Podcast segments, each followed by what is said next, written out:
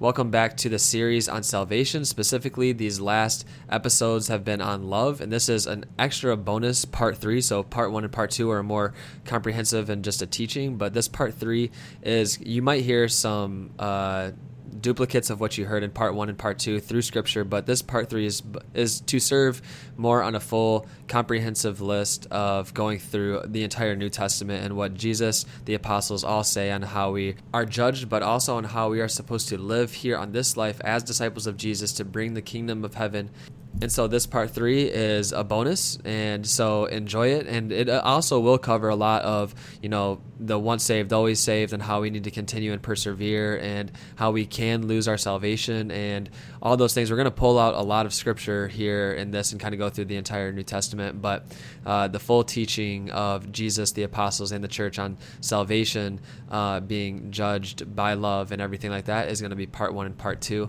So this is just a bonus one. So enjoy.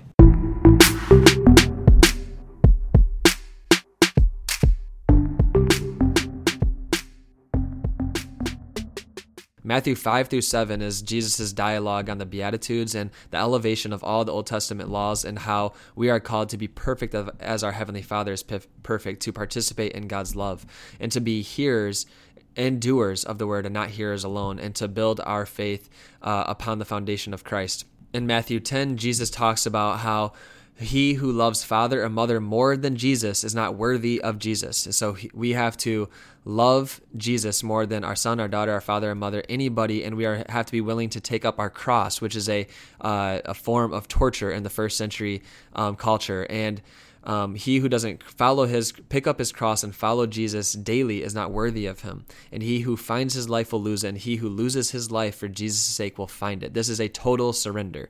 And in uh, uh, Matthew 12 37, on the day of judgment, when men will render account for every careless word they utter, for by your words you will be justified, and by your words you will be condemned. So there it is, based on our words and 1250 whoever does the will of my father in heaven is my brother sister and mother and it's not just those sitting nearby. Uh, 13 1 through 23 the parable of the sower um, and is talking about the the seed scattered on the path or rocky ground or thorns or on the good soil. And each of them uh, he is showing how either the the devil takes it away and chokes it right away, or it's on rocky ground and it, it, receives it with joy, but then later on, because of persecution, he takes it away, or among thorns, and where the seed grows up, the weed the weeds grow up, but is choked because of the the the the temptation of the world, and then it is the seed on good soil. So it's this combination, it's this depth of love. And then later on in that same chapter, in chapter 13 of Matthew, 41 through 43, says, The Son of Man will send his angels, and they will gather out of his kingdom all causes of sin and evil doers, and throw them into the furnace of fire, where there will be weeping and gnashing of teeth. Then the righteous will shine like the sun in the kingdom of their Father. Matthew 16, 27, The Son of Man is to come with his angels in the glory of his Father, and then he will repay every man for what he has done. And Matthew 18, 3, and the parallel verse is Luke 18 17. Unless you turn and become like little children, you will never enter the kingdom of heaven. And then in uh, Matthew chapter 20, verses 1 through 16, it's the laborers in the vineyard. So he's talking about the kingdom of heaven is like a householder who went out early in the morning to hire laborers for his vineyard. So he sent all these people out, and when they return, they uh, the people who are out there longer expect a, a higher wage. And the whole parable is about um, and at the end, the master who pays these people, who has the right to give as he desires, um, after people are complaining that they re- didn't receive uh, their fair wage because they um, received the same amount as people who didn't work as long. Uh, he says, "Take what belongs to you and go. I choose to give give to this last as I give to you. Am I not allowed to do what I choose with what belongs to me or do you begrudge my generosity so the whole parable is about um, you know on this balance of you know we've heard of how people need to work and steward and all these gifts and all these stuff and all these things, but it is all grace and it is all God's works Himself. So when we come to Him on Judgment Day, He can do whatever He wants with it because it's His gifts, it's His rewards that He uh, can offer. We don't go to God um, in spite of rewards outside of Him. We do it for Him, with Him, through Him, and um, and ultimately deliver it to Him. Right. So it's all God working in us, and so we need to have that inner um, disposition of what, as well as God, you are a generous God, and no matter what you give me, no matter what my reward is, I don't care. All I want is you, and for your glory. I don't. I'm not working. I'm not uh, gonna work merely just for a reward, or and I'm not gonna um, compare myself to other people. Which, by the way, once you get to heaven, I've heard this beautiful analogy of uh, the different levels of glory. But does that mean that the people on lower levels of glory will not be as happy? The per, a beautiful image of this is two cups, one small, one large. Both cups are completely full, but one is just smaller, another one's bigger. That's what it will be like for each person. Every single person is completely full, but some some cups will be smaller, some cups will be bigger, but each uh, person or each cup in this analogy is completely full. And then Matthew 21, 28 through 32, the parable of the two sons. And this entire uh, thing, it's, it's, you know, short, it's five verses. And in these verses, Jesus talks about how a man had two sons, and he's, he went to the first and said, Son, go and work in the vineyard today. And he, and he answered, I will not. But afterward he repented and went. And then later on he said, uh, he went to his second son and said the same. And, and the second son said, I will go, sir. But he did not go. Then he even asked, Which of the two did the will of his father? They said, The first. And then Jesus goes on to explain to those in authority in the temple that they, uh, that everybody else, all these sinners, go before them because. Uh, because they didn't repent and believe in what John the Baptist was proclaiming and coming to Jesus himself, right? The true bridegroom. And so um, because of that rejection, even though say, they say yes to God, but then they don't actually do the works of God by believing in Christ, well, then that is they are not um, they are not doing the Father's will. But it's the first son that Jesus says that does the Father will that actually said, "No, I'm not going to do anything," but then he repents and goes and does it anyway. So it's an action, it's a disposition of saying yes to Jesus and doing, carrying out the Father's will. 18:5 Matthew 18:5 uh, temptations to sin. Temptation must come, but woe to that man who it comes. And then he says to cut off your members if it causes you to sin. Obviously, he's using hyperbole, but he talks about if your eye causes you to sin, cut it out because it's better for you to enter into life, heaven, maimed than it is to go into uh, hell with all your uh, members. And he says the same thing with your hand. In Matthew 19, the rich young man comes to Jesus and says, What good deed must I do to inherit eternal life? And Jesus says, if you would enter life, keep the commandments. And then he goes on to say how hard it is for a rich man to enter in the, enter into the kingdom of heaven. And this is because it's somebody's covetousness of their hearts. They, it's their pride of their heart that wants to hold on to these things rather than to cling to God Himself. And but he's but God says when the disciples ask him who can be saved, then he says, "With men this is impossible, but with God all things are possible." So God Himself, His grace working in us, brings us into that perfect love, that perfect attachment to God alone, and to never be um, a servant. Uh, instead of a steward to all these earthly goods that we possess and never become possessed by them. So, Matthew 21, he talks about the wicked servant. And the entire parable is about how God sends prophets and then his son to give people uh, this gift, right? But these people who took it and um, would abused the prophets, abused Jesus, and just they wanted the they wanted the kingdom and not necessarily not necessarily the king or God Himself. And in the end, when the owner returns, he says he will put those wretches to a miserable death and lease the vineyard to other tenants who will give him the fruits in their seasons.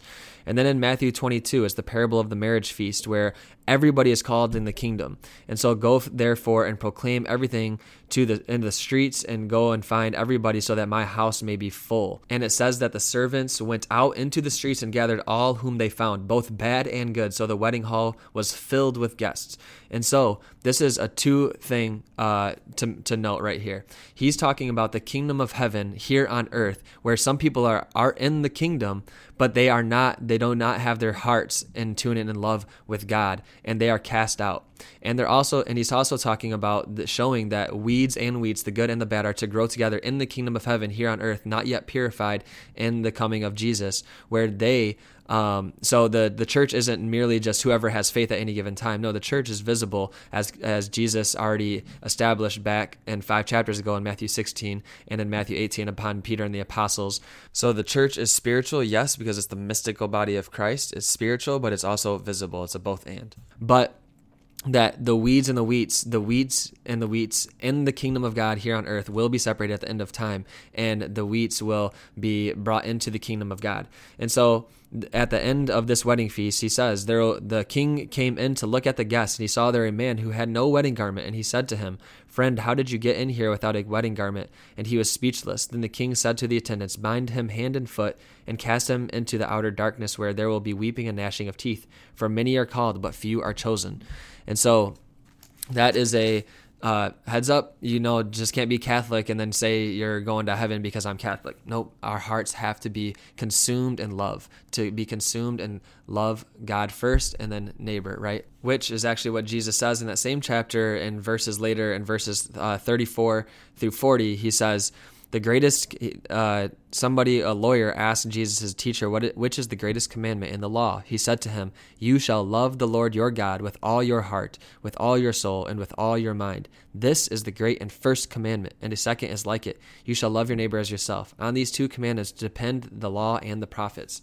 And so Jesus talks about how love fulfills everything uh, St. Paul says the same thing. We'll get to him in a second. And then moving onward to Matthew 24 and 25. And these are where the bulk of Jesus' second coming or his uh, judgment statements are made.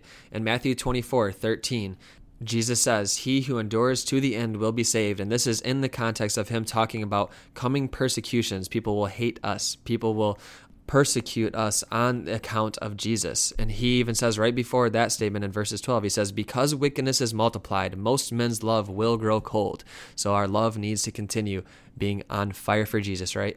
And so in Matthew 24, 45 through 51, it's the faithful and unfaithful servants. And Jesus distinguishes the faithful and wise servants versus the wicked servants. Those he finds faithful, he says, Truly I say to you, he will set him over all his possessions when the master returns and finds that faithful and wise servant doing good. And when he says, But if a wicked servant says to himself, My master is delayed, and begins to beat his fellow servants and eats and drinks with the drunken, the master of that servant will come on a day when he does not expect him, and in an hour he does not know, and will punish him and put him with the hypocrites. There men will weep and gnash their teeth. So, what is the warning? Be a good and wise and faithful servant of the gifts that God has given us, and don't be a hypocrite. This is not something we profess with our lips. We live as a radical disciple of Jesus with our lives to be salt and light to the earth, to perform good works that people would glorify our Heavenly Father. And then in Matthew 25, 1 through 13, it's the wise and the foolish maidens, and he's talking about how five uh, were wise, five were foolish, and the foolish waited until they got their own oil, which is a relationship, a friendship, a love of God, until when the king came back and it was too late. You cannot purchase a relationship off of somebody else. And this is again is like in the church. Just because you're in the church with all these other holy people doesn't make yourself holy or myself holy. Like we have to participate in that love and we can only get that oil that will light our lamp before the king comes back so that we can uh, be entered into that marriage feast. And then in Matthew 25, 14 through 30 is the parable of talents. And the whole point of this parable is talking about being a good steward with the gifts that you have been given, and each one is giving according to his ability. So he says, one person was given five talents, another two, and another one. Then he went away, and he each gave he gave each of them according to his ability. And then uh, skip down to verse 19. He says, Now after a long time, the master of those servants came and settled accounts with them. And then he looks at one. Well done, good and faithful servant, who have been faithful over a little. I will set you over much. Enter into the joy of your master. And this is the one who said, I you gave me five talents, master, I give you five more. And then Jesus says the exact same thing to the to the person who was given two talents and gave him two more. Then the last one comes who only had one talent. But then he he said that he was afraid uh, because the ma- he knew that the master was uh, was um, demanding. So he actually held on to his one talent. He actually gave him back to what what he gave him as a gift. He said, "Well, here's take take what is yours." He didn't take anything. He actually gave it back what he was given, but he didn't uh, benefit. He did not reap what he um, was supposed to. You did not use the gifts in order to to have interest, to grow investment, right? To have to be a good and faithful servant. And he says, and Jesus, being the master, says that you knew that I was demanding, and yet you did not do what I was supposed what you were supposed to do. Then you ought to have at least invested my money with the bankers, and at my coming I should have received what was my own with interest. So take the talent from him and give it to him who has the ten talents. For to one who has will more be given, and he who will have abundance. But from him who has not, even what he has will be taken away. And cast the worthless servant into the outer darkness, where there will be weeping and gnashing of teeth. And then the most clear one is uh, in that same chapter, Matthew 25, verses 31 through 46. It's talking about when the Son of Man comes and in his glory and all his angels with him. Then he will sit on his glorious throne. Before he will be gathered to all nations, and he will separate them one from another as a sheep shepherds sh- separates the sheep from its goats. And he will place the sheep at his right and the goats at his left. Then the king will say to those at the right hand, Come, O blessed of my Father, inherit the kingdom prepared for you. For from the foundation of the world, for I was hungry and you gave me food, I was thirsty and you gave me drink, I was a stranger and you welcomed me, I was naked and you clothed me, I was sick and you visited me, I was in prison and you came to me. Then the righteous will answer him, Lord, when did we see you hungry, thirsty, naked, um, and a stranger? And then Jesus says, Whatever you did for the least of my brethren, you did it for me. And this is where the whole charity of the church always comes from to serve Jesus and the poor. And then all those on the left hand side, will, and Jesus will say to them, Depart from me, you accursed, into the eternal fire prepared for the devil and his angels. For I was hungry and you gave me no food. I was thirsty and you gave me no drink. I was a stranger and you did not welcome me. Naked and you did not clothe me. Sick and in prison you did not visit me. Then they will also answer, Lord, when did we see you hungry or thirsty or naked or sick or uh, a stranger? Then he will answer them, Truly I say to you, as you did it not to the one of the least of these, my brethren, you did it not to me. And they will go away into eternal punishment, but the righteous into eternal life. So everything is based on what you do. And then just a few things out of the other gospels. So in Mark uh, chapter 12, 28 through 34, this is Jesus' great commandment, his first and great commandment of loving God and loving neighbor. It fulfills everything. And what I love about this, what I felt in prayer recently, was uh, the same um, parallel verse in Matthew is Matthew 22, and I think Luke is later on in the gospel as well, uh, relative to how long the gospels are but like so from matthew 22 example and he's talking about first and greatest commandment i love that it's at the end of his ministry that he's revealing god's love for his people and right before he goes to the cross to be crucified love himself being poured out for humanity just as the divine son poured himself out to the divine father for all eternity with the holy spirit that um, he, he is fully revealing god's love and that all the law and the prophets are fulfilled because of these first and great commandments and he's showing his love. And in matthew matthew specifically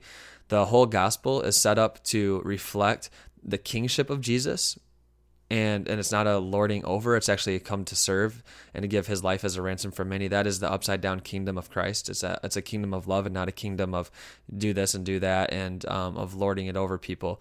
And then uh, so it's a kingdom, but it's also showing that he fulfills the Mosaic law, and it's a fulfillment of the Mosaic law. So the way that it's set up, and we know that, is because there's five different sections of of the Gospel of Matthew that is set up by a narrative and then a discourse, and there's five of them, and that la- the first and greatest commandment in Matthew 22 is part of the last one. So it's showing that the law of Christ is fulfilled just by the setup of the Gospels, but also the love of Christ fulfills the Mosaic law, um, and it's the new law of Christ that is is love itself that fulfills all everything in the Mosaic law um, to bring it to completion. But it's this inner disposition that is transforming a new heart. So um, love is the the beginning, and middle, and end with Jesus and His kingdom. And then in uh, Mark 13 13, he says, He who endures to the end will be saved. So we need perseverance and continuing, um, even in the midst of persecution and discomforts and uh, the hardships of discipleship. And then in uh, the Gospel of Luke, when you go to chapter 6, 46 through 49, he says, uh, he's talking about the hearers and doers of the word, not to be hearers only, but to be doers as well. As his entire uh, statement right here, he talks about, Why do you call me Lord, Lord, and not do what I tell you? Everyone who comes to me and hears my words and does them, I will show you what he is like. He is like a man building a house who who uh, dug deep and laid the foundation upon rock. And then he talks about those who hear the word but don't actually do it. They're like those who are built on a um, a shaky foundation.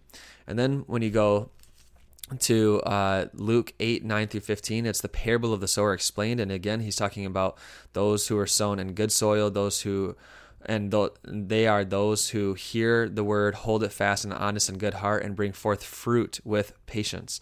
And so he's talking about um, sowing the seed, and it's not just a, uh, receiving of the word, but it's actually tilling the soil and to to um, to foster and to let this this good seed that it, that the God that God Himself has start started began within us to bring it to completion to bring it to completion. And so he talk, talks about even in the inner disposition of being an, having an honest and good heart and bringing forth fruit with patience. Patience meaning perseverance, continuation. And then in Luke 10 25 through uh, 37, it's the parable of the Good Samaritan. And someone comes to him and says, Teacher, what shall I do to inherit eternal life? And he says, What is written in the law? What do you read there? And the person said, and I can just maybe even see like what do you read there? Like maybe Jesus is even pointing to the scripture, but he then he says, Love the Lord your God with all your heart, with all your soul, and with all your strength, and with all your mind, and your neighbor as yourself. and he said, You have answered right. Do this, and you will live. And then he goes on, uh, Jesus goes on to say, Who is my neighbor? After the man asks, Well, who is my neighbor? And Jesus tells this whole parable of how even a Levitical priest um, and uh, people that are people of God passing by a person who was beaten and um, and struggling, you know, but it was the Samaritan. Samaritans and Jews did not talk but it was the Samaritan who stopped and brought in and, and healed his wounds and uh, and uh, cared for him. And he says, "Who who is it that actually served the neighbor? Is the Samaritan." So each person, every single person, is our neighbor, and we are the ones that are called to, uh, no matter what, we're all called into the kingdom of Christ to uh, bring forth um, God's love to His people. And then Luke eleven twenty eight, he says, "Blessed rather are those who hear the word of God and keep it."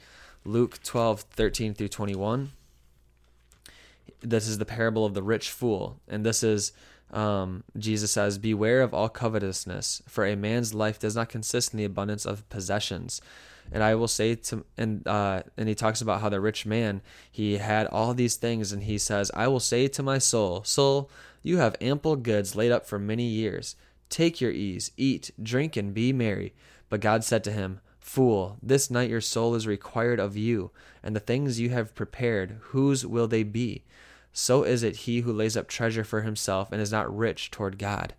So we have to be rich toward God. We have everything is is going for God for God's glory, and we can never take our foot off the pedal, right? We can never be like, ah, well, just tonight I'll I'll uh, drink a little bit more than usual, or or uh, you know what, I don't really need to uh, get up tomorrow and like pray early in the morning, so I'll stay up late and watch this Netflix show that might not be good for me, right? So it's never taking our foot off the pedal. It's never just completely consuming our goods. And the goods are great things, but they need to be stewards for our hearts and for other people's. And then staying in Luke chapter 12, but flipping to verses 41 through 48, it's the faithful and unfaithful servant. And this is one of the more clear uh, areas of scripture where, and it's Jesus himself talking about heaven, hell, and purgatory. And Peter uh, asked the question, Lord, are you telling this parable for us all? And he's t- and this is coming from the parable, um, Jesus telling them to be watchful, and it's the parable of the rich fool and telling them to not be anxious. And so Jesus goes on to say, Who then is the faithful and wise steward, whom his master will set over his household to give him give them their portion of food at the proper time? Which is a be- beautiful uh, thing about the papacy right there. It's Peter, the head, who is the steward of the kingdom. Jesus Christ is the Davidic king, and he gave it to his royal steward, just like in the old uh, Davidic kingdom. Now, as the fulfilled Davidic kingdom in Jesus, he gives it to Peter. And he's telling this to Peter that he will give uh, the kingdom um, Jesus will give the keys of the kingdom to Peter and um, give him all these gifts at the proper time. So it's always that like continuation of of defining truth that the truth that the church will always be here and the gates of hell will never prevail against it. Anyways, I digress. And he says, Blessed is that servant whom his master, when he comes, will find so doing. Truly I say to you, he will set him over all his possessions. And that is talking about heaven, right? But it's the reward. But if that servant says to himself, My master is delayed in coming, and begins to beat the men servants and maid servants to eat and drink and get drunk, the master of that servant will come on a day when he does not expect him, and at an hour he does not know, and will punish him and put him with the unfaithful. Talking about hell. And that servant who knew his master's will, but did not make ready or act according to his will, shall receive a severe beating. This is purgatory, right? So you receive a beating. This is a purification of things that you were culpable for, like you understood, you under, you had uh, uh, a knowledge of all these things, and you still didn't do it, or you still treated it the wrong way but not to the point of cutting yourself off from grace. And but he who did not know again who he's saying not culpable not actually uh, you don't actually have the capacity to even know what's right or wrong in any given circumstance. And did but he who did not know and did what deserved a beating shall receive a light beating. Everyone to whom much is given of much will more be required. And of him to whom men commit much they will demand the more. And so those uh, are clear levels of heaven hell and purgatory. And we'll talk about purgatory, but just so you know, it's not a second chance. It is a way of purification so that we can be with the just men made perfect. Our souls would be completely purified, that we would be perfected of Jesus' love, so that because nothing unclean shall enter heaven. And then in Luke uh, chapter 13, 22 through 30, it's the narrow door. And Jesus talks about how Strive to enter by the narrow door, for many, I tell you, will seek to enter and will not be able. You will begin to stand outside and knock at the door, saying, Lord, open to us. He will answer you, I do not know where you come from. So he's talking about that living this life here um, and on this uh, on this life as a disciple is not easy. It's not something that you just say something and uh, well, I'm going to be good in the next life. No, he's talking about those who are are tilling that good soil, are taking up their cross, who are denying themselves, who are renouncing the things uh, to cling to this world, their comforts and everything like that, but to uh, to only gives himself over to Jesus and to live a life of of purity and to live out the beatitudes and to live of love, right? That's what Christ is calling us to, and it's not easy. It is not easy. Every single day, even if we don't do something bad, we can feel the inner disposition of our heart, like, ooh, that needs some purifying. Like, why did I feel that way towards that person for no reason? Uh, and then um, flipping to Luke 19, 11 through 27, it's the parable of the 10 pounds. And this is, again, talking about those who are faithful and, and very little uh, and using their gifts and using their gifts to bring forth a uh, an investment return essentially to Jesus the King. And then in Luke 21 through 19 it says, "By your endurance, your you will gain your lives." And then flipping to the Gospel of John, uh, John 5:29, "Those who have done good to the resurrection of life, and those who have done evil to the resurrection of judgment." John 13:35, "Men will know that you are my disciples if you have love for one another." John 14, 12. And again, love is an action and love is an inner disposition. It's doing something, but it's also with the disposition of a pure heart and uh, for willing the good of the other. It's not about feelings, but it's actually engaging your will for the good and right order to uh, love your brother and your sister. Speaking to myself too. John 14, 21. He who has my commandments and keeps them, he it is who loves me, and he who loves me will be loved by my Father, and I will love him and manifest myself to him. So it's all about love and keeping God's commandments. Uh, John 15, 1 through uh, 17, it's all about the true vine. And Jesus says that he is the vine, we are the branches, and it is he who abides in him and he in us. It is that it is us that bear much fruit. For apart from him, we can do nothing. If a man does not abide in Jesus, he is cast forth as a branch and withers, and the branches are gathered, thrown into the fire, and burned. And it's interesting that he just calls us branches, but then a branch can wither and be gathered together and thrown into the fire and burned. We have to abide in Jesus. Abiding in Jesus means loving Jesus and loving each other, and abiding in God's love. And that's how we know if we're walking in the light and or uh, we that we belong to God, as First John says, is that we are walking in love and we love one another. And so it's abiding in Christ. And abiding means actually in the Greek, abiding really remains like remaining in the presence of, remaining in the presence of. So it's a continuation. Uh, and then in, in the midst of that true vine, uh, in verses 10 and chapter 15 of John, he says, If you keep my commandments, you will abide in my love, just as I have kept my Father's commandments and abide in his love. So it's about keeping God's commandments and having an inner disposition of love towards God. And then once we get into the epistles, we'll just pull out just a few things. Acts uh, chapter 14, 22. through many tribulations we must enter the kingdom of heaven. So don't be afraid of tribulations. This is when the kingdom of light is the more even more manifest. When dark darkness increases the light of jesus increases. When sin abounds grace abounds all the more. And that's not talking about my sin and then his grace comes more. It's talking about the world and us transforming it that we are the light and god's grace is going to be uh, even more manifest. The kingdom of uh, of light that are the children of the kingdom of his beloved son is even more um, clear. It's more clearly seen and it's more clearly visible because we uh, destroy strongholds of the kingdom of darkness. And so when the world, the sin is increasing, but with us, grace is increasing to um, destroy sin, to destroy hatred, destroy division in our world. The G- our whole world and our culture needs Jesus. They're crying out for a savior, and it's only Jesus that can save. Uh, Acts 26 20. It talks about we should repent and turn to God and perform deeds worthy of their repentance.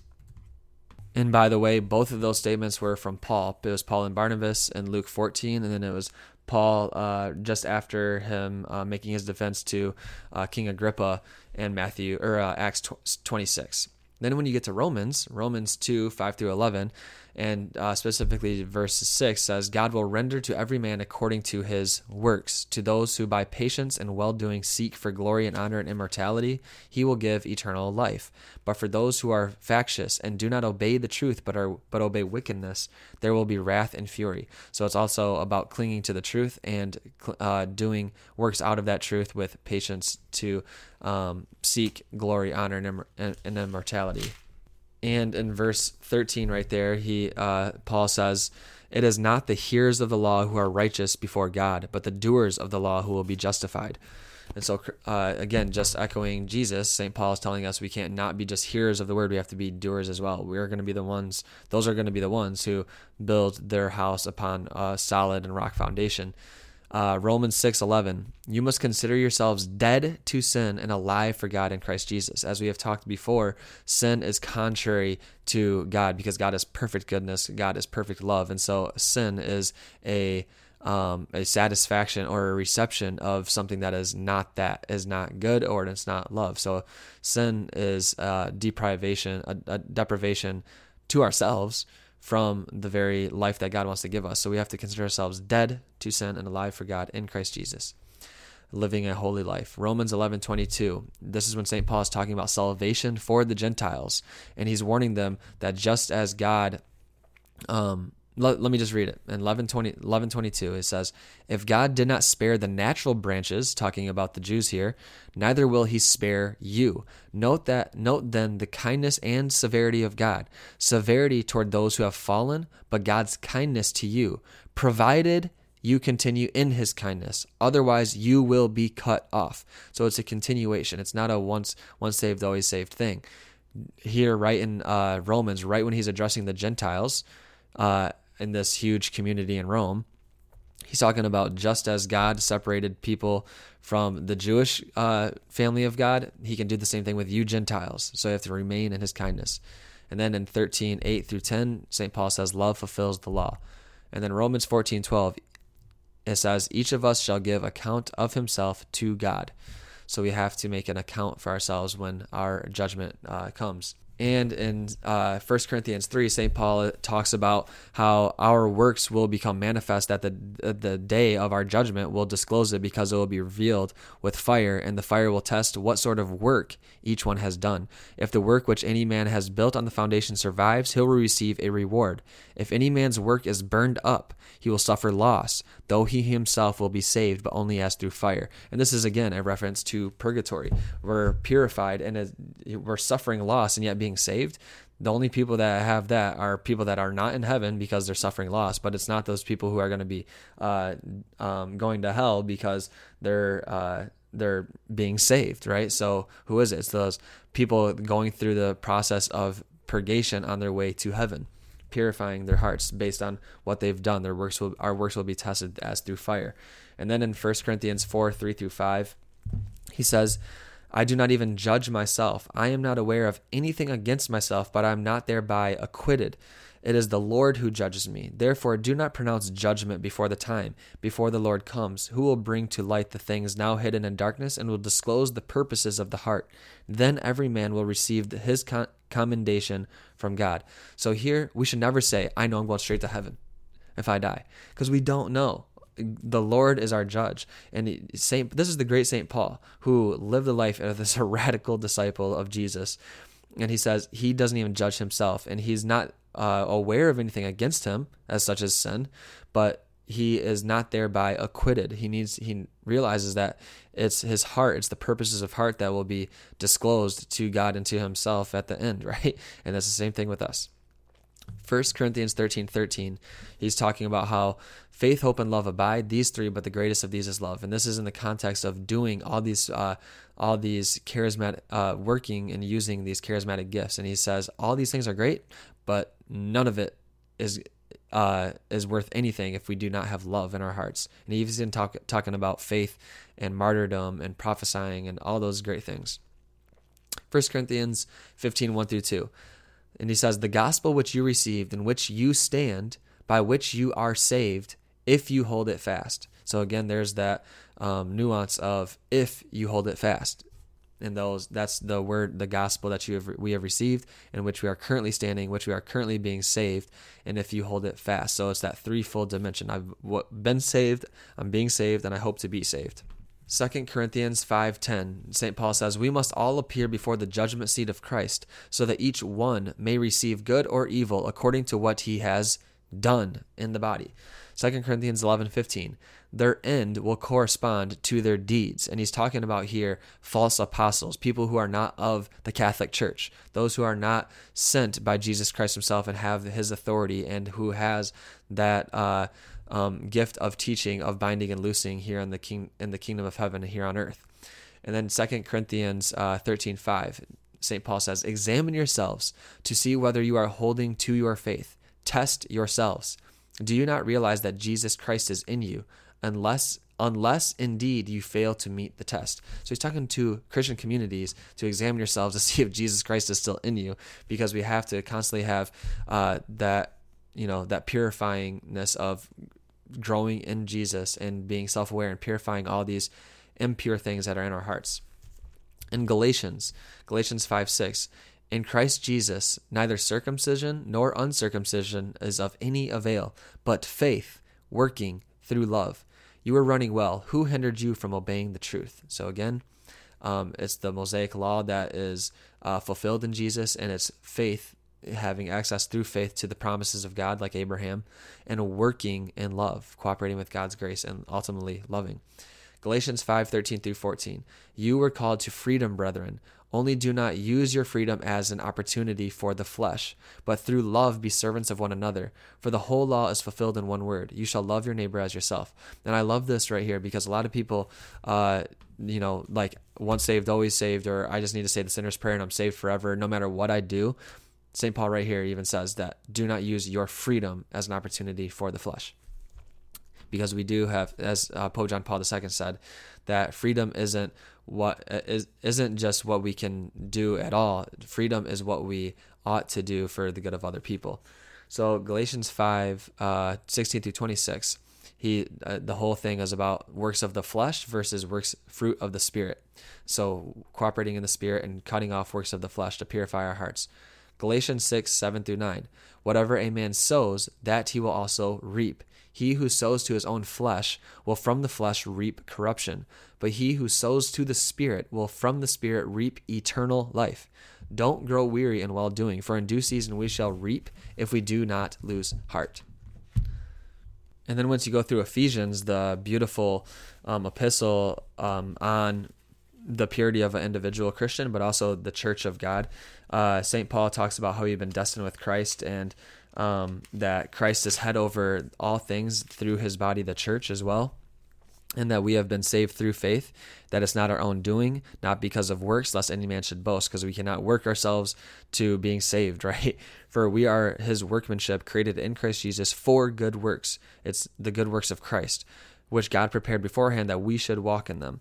So, and then he talks about how we're all one in Christ, Jew and Gentile have been reconciled, that Jesus took upon and broke that dividing wall of hostility, which was actually in the temp- in the temple of the Jews, where uh, Gentiles could come into the outer court, but they couldn't go into the inner court. But he is breaking down that so that we're all at, uh, one body in Christ Jesus, and then we're ha- we have access to the Father through Jesus. And then he talks about unity in the body of Christ and how speak that we should be speaking the truth in love. We are to grow up in every way into him who is the head, into Christ, from whom the whole body joined and knit together by every joint with which it is supplied, when each part is working properly, makes bodily growth and upbuilds itself in love. And then St. Paul tells us to be renewed in the spirit of our minds, to put on the new man, created after the likeness of God in true righteousness and holiness. And then he goes on to say, Do not, you can be angry, but do not sin. Do not let the sun go down in your anger and give no opportunity for the devil. So he continues to go on about living a life in holiness and being imitators of God in Christ Jesus as, uh, as his children. And then flipping to Philippians in chapter 1, he says, Let your manner of life be worthy of the gospel of Christ. Stand firm in one spirit with one mind, striving side by side for the faith of the gospel. And then he goes on to talking about having humility and countering, counting others better than ourselves. So this is again just practical ways of growing in holiness and having the the mind of Christ and um, being humble like Christ who humbled himself and not grasping at God as if something to be grasped at, but humbled himself, taking the form of a slave like us in the flesh, and being um, uh, humbled himself even to being obedient to death on a cross. And then he says in verse 2 or verses uh, 12 through 13 in chapter 2 he says work out your own salvation with fear and trembling for God is at work in you both to will and to work for his good pleasure.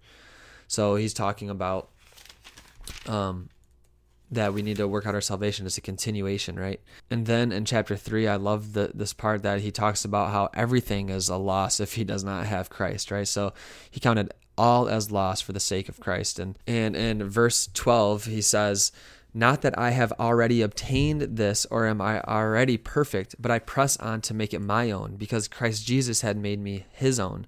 Brethren, I do not consider that I have made it my own, but one thing I do, forgetting what lies behind and straining forward to what lies ahead, I press on toward the goal for the prize of the upward call of God in Christ Jesus.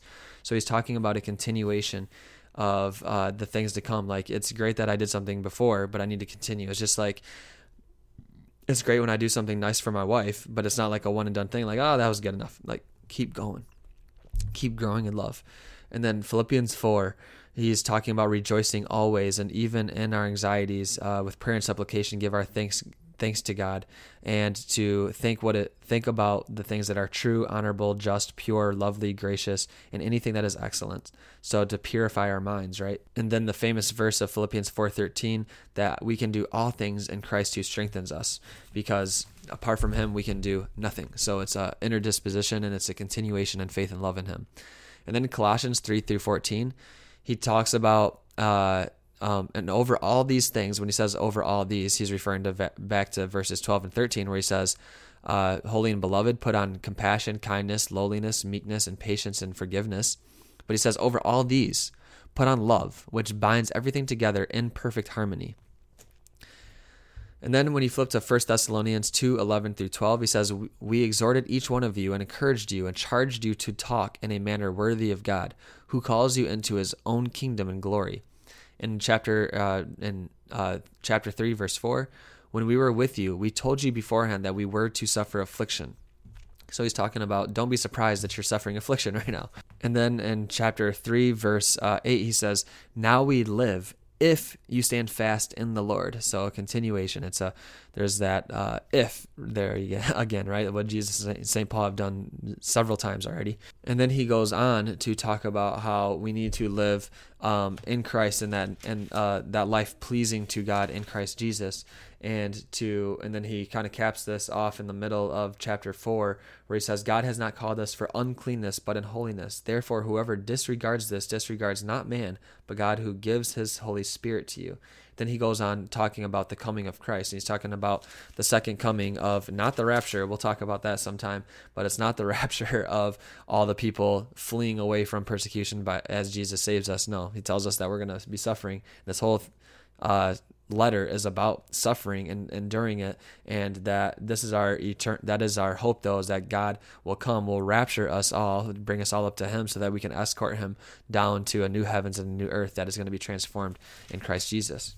And we even see that in second thessalonians where uh, st paul literally to start it he says i think like he, he's giving thanks that we ourselves boast of you in the churches of God for your steadfastness and faith in all your persecutions and in the afflictions which you are enduring.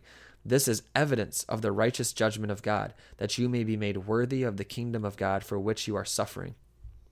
And then he even goes on to say in uh, chapter 1 that those who do not know God and upon those who do not obey the gospel of our Lord Jesus are vengeance.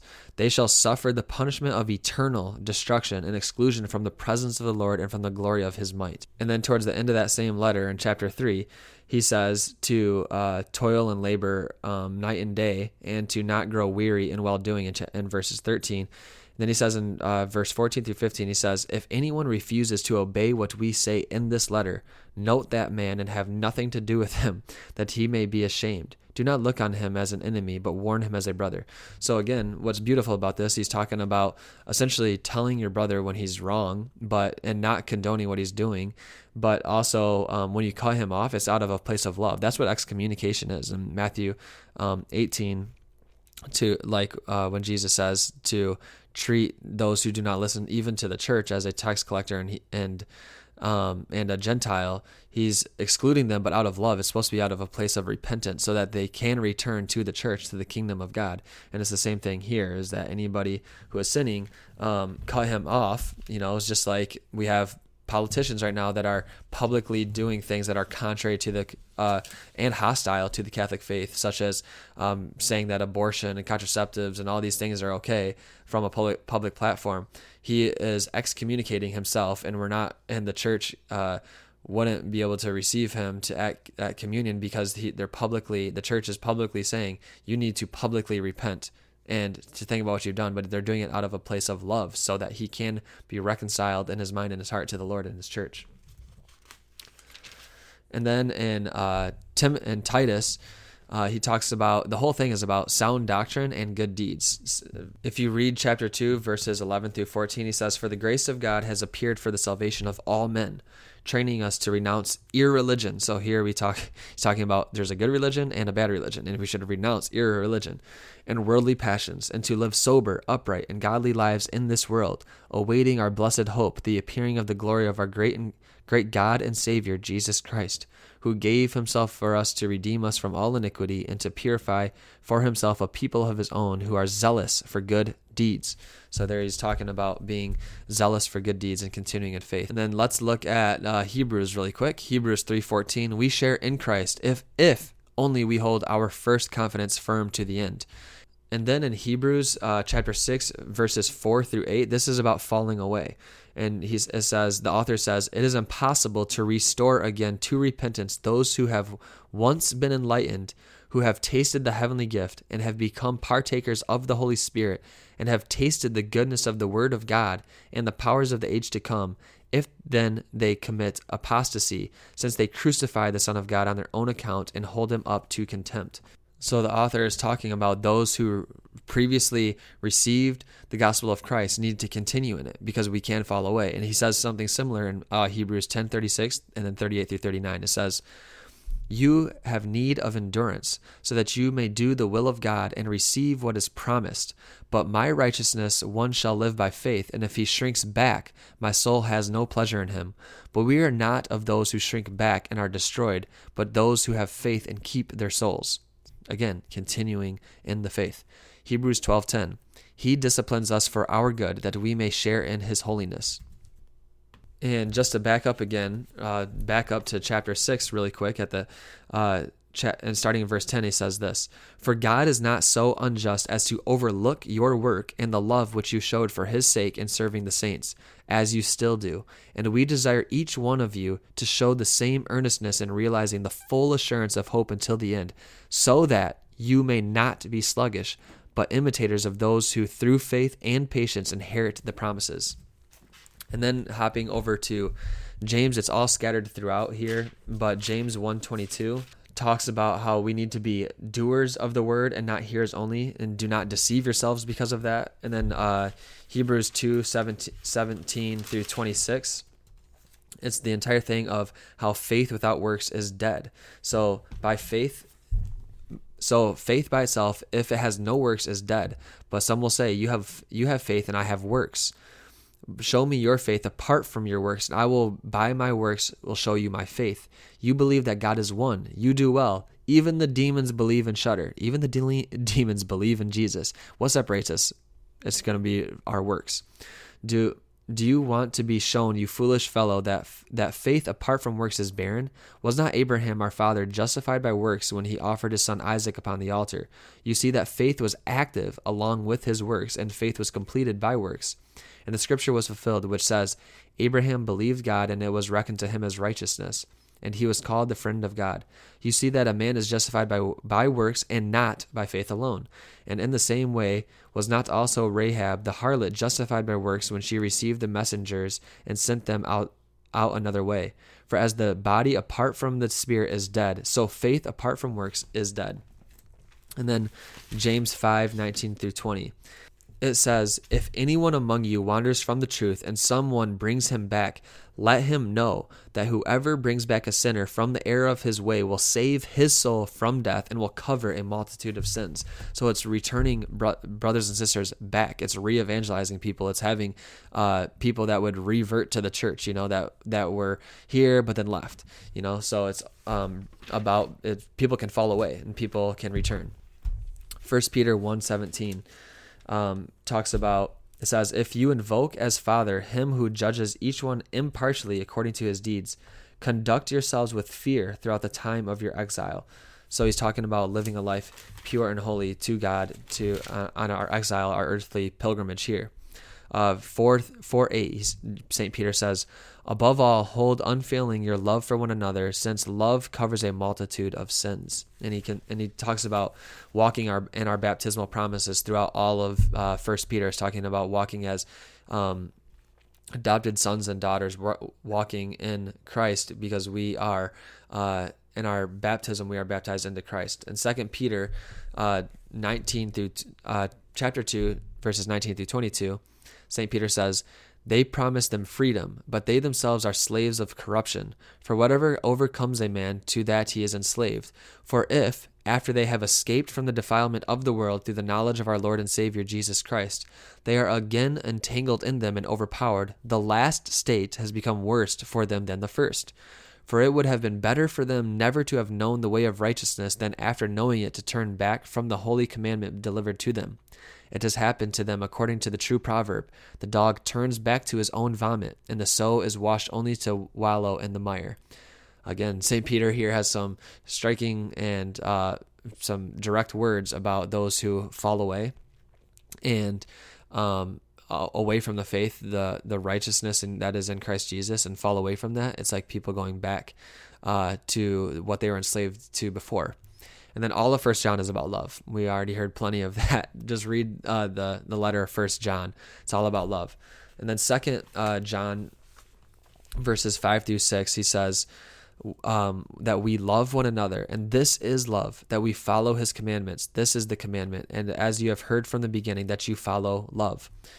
And then uh, um, the third letter of John, verse eleven it says, Beloved, do not imitate evil, but imitate good. He who does good is of God. He who does evil has not seen God. So, very clear. And then, lastly, before we get to Revelation, our, our brother Jude, throughout his letter, he talks about being that there's going to be judgment on the ungodly. And he talks about keeping ourselves in the love of God. And then he even talks about how we need to save some by snatching them out of the fire. So we participate in that salvation of the world, um, like like in Jesus, right? So we are partakers of that divine nature of salvation as well. That mission statement, the to be a part of the apostleship. And then in Revelation, we talked about this in one of the uh, the episode one or two. I believe one, but if you go to chapter two, verses three, this is again Jesus talking to um, these churches, in uh, in uh, chapter two, the beginning of it, he talks about the church, the message to Ephesus, and he says, "I know your works, your toil, and your patient endurance, and how you cannot bear evil men, but have tested those who call themselves apostles but are not, and found them to be false. I know you are enduring patiently and bearing up for my name's sake, and you have not grown weary. But I have this against you, that you have abandoned the love you had at first. Remember then, from that which you have fallen, repent and do the works you did at first." If not, I will come to you and remove your lampstand from its place unless you repent. And then he goes on, Yet this you have. You hate the works of the Neo- Nicolaitans, which I also hate.